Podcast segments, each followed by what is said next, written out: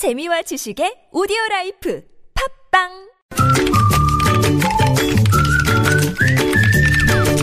음, 뉴스보다 재밌고 뉴스보다 뜨거운 무적의 댓글 시간입니다. 시사 칼럼니스트 이승원 씨와 함께합니다. 어서 오세요. 네, 안녕하세요. 첫 소식은요.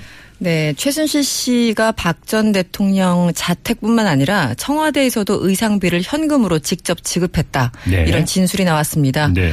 아, 오늘 최 씨의 뇌물수수 혐의 첫 공판이 열렸는데요. 음.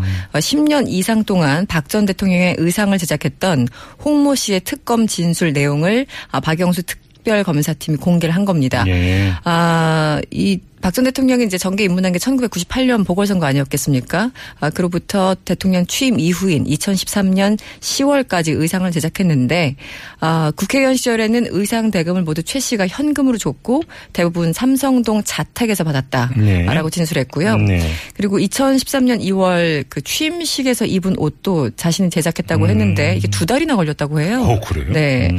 그래서 취임식 때 입은 그 재킷과 코트를 100만 원 정도씩 각각 받았는데 네. 원래 코트는 200만 원 정도를 받아야 되는데 최순실 씨가 비싸다면서 100만 원밖에 안 줬다고 합니다. 이럴 수도 있나요? 50% 후려치기. 후려치기 50% DC. 네. 네. 어쨌든 청와대에서 직접 들어가서 이제 대통령의 사이즈도 제공했는데 어쨌든 최순실 씨가 없으면 일이 전혀 진행이 네. 안 됐다는 진술이 나왔습니다. 줄줄이 고구마군요. 그러니까요. 네. 댓글은 어떻게 달렸어요? 네, 최 씨는 최소 수천억 원의 재산이 있다고 들었는데 아, 주말마다 청와대 가서 김밥 도시락까지 최 씨는 챙겨왔다고 하죠. 옷가까지 깎았다고 하니 정말 최순실 씨답습니다. 네. 어떤 분은 200만 원짜리 옷을 100만 원에 사갈 거면 그냥 처음부터 100만 원짜리 옷을 사 입지 정말 양심이 없군요. 이런 얘기 있었고 옷값을 최 씨 맘대로 결정해서 줬다는 걸 보니까요. 박 전 대통령의 돈을 빼앗았다기보다는 아, 직접 통장을 관리했다고 보는 게 맞을 것 같습니다. 마치 자기 돈 나가는 것 같아서 아까웠던 거겠죠. 네. 어떤 분은 이런 얘기를 다 듣다 보면 확실히 양자는 경제 공동체가 많네요. 대통령 옷을 왜 최 씨가 내나요? 네. 음, 청와대에서도 돈을 현금으로 줬다는데 그렇다면 국세를 최씨 마음대로 쥐락펴락했다는 얘기인가요? 이렇게 네. 어, 의문을 던지신 분 계셨고 어쨌든 이번 게이트 이 초와 국정농단 드라마가 시즌 제로 시작했으면 좋겠다 이런 끔찍한 얘기 하신 분 계셨고요. 네. 음, 최소한 하나 정도라도 최 씨가 잘못을 인정하고 용서를 비는 모습을 보이면 좋을 텐데, 아, 이렇게 거짓말을 하는 거 보면 참 무서운 사람 같습니다. 음. 이런 글이 있었습니다. 다음으로 가죠. 네. 네, 뭐 주간지 기사 일부분을 소개를 해드리겠는데요. 네. 어, 대통령 선거 이제 얼마 안 남았죠. 그런데 네. 이제 슬로건이 항상 관심이잖아요. 어떤 음, 후보가 매력적인 슬로건을 내느냐. 그렇죠, 그렇죠. 근데 아시겠지만 제일 유명한 거 이거 아니겠습니까? 못 살겠다 갈아보자. 이게 어느 시대 얘기입니까? 자유당 정권 때죠. 그렇죠. 1956년 3대 대선 때 어, 민주당의 신익희 후보가 들고 나왔던 슬로건인데 지금까지 회자되는 거죠. 그랬더니 이승만 후보가 갈아봤자 별 수 없다.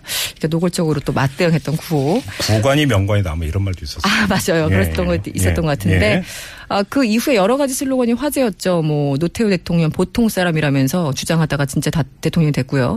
어, 대통령 시험 네 번 봤던 사수생 김대중 당시 후보는 준비된 대통령이라고 하면서 자신의 어떤 약점을 강점으로 또 전환시키는 네, 네. 그리고 이명박 후보는 국민 여러분 성공하세요. 역시 음. 이제 성공한 사람답게 이런 슬로건. 박근혜 대통령은 당시에 이제 준비된 여성 대통령 이런 걸로 어, 슬로건을 삼았던 건데 네.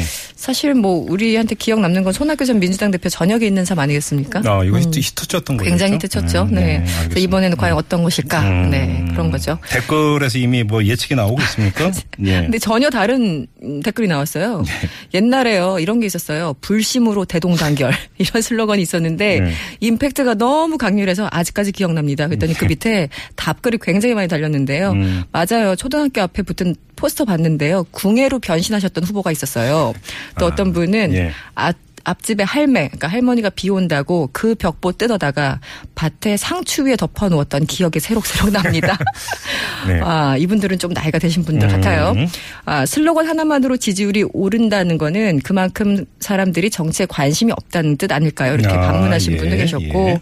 대통령은 개나 소나 닭이 하는 그런 자리가 절대 아닙니다. 이런 알쏭달쏭한 글. 네. 어떤 분은 준비됐다고 생각해서 다 뽑아놨는데 결과는 이렇게 됐습니다. 이제 준비, 새로움 이런 뻔한 구호가 아니라 진짜 자신만의 철학을 내세우는 후보가 됐으면 좋겠습니다. 네. 음, 어떤 분은 누구든 똑바로 잘해라. 탄핵. 처음이 어려웠지 두 번째부터는 쉽다. 이렇게 경고의 글 남겨주셨고. 오, 무서운 말인데, 이거, 예. 정말 무섭죠. 예. 아, 마지막으로 다음 대통령은 누가 되건 경제 상황 지금과 비슷할 겁니다. 음. 굉장히 어려울 테니까요. 네. 욕하지 맙시다. 뭐 이런 글도 착한 글도 남겨주셨습니다. 카피 한 줄 뽑기가 얼마나 어려운데. 그러니까요. 네. 알겠습니다. 이승원 씨였어요. 수고하셨습니다. 네, 고맙습니다.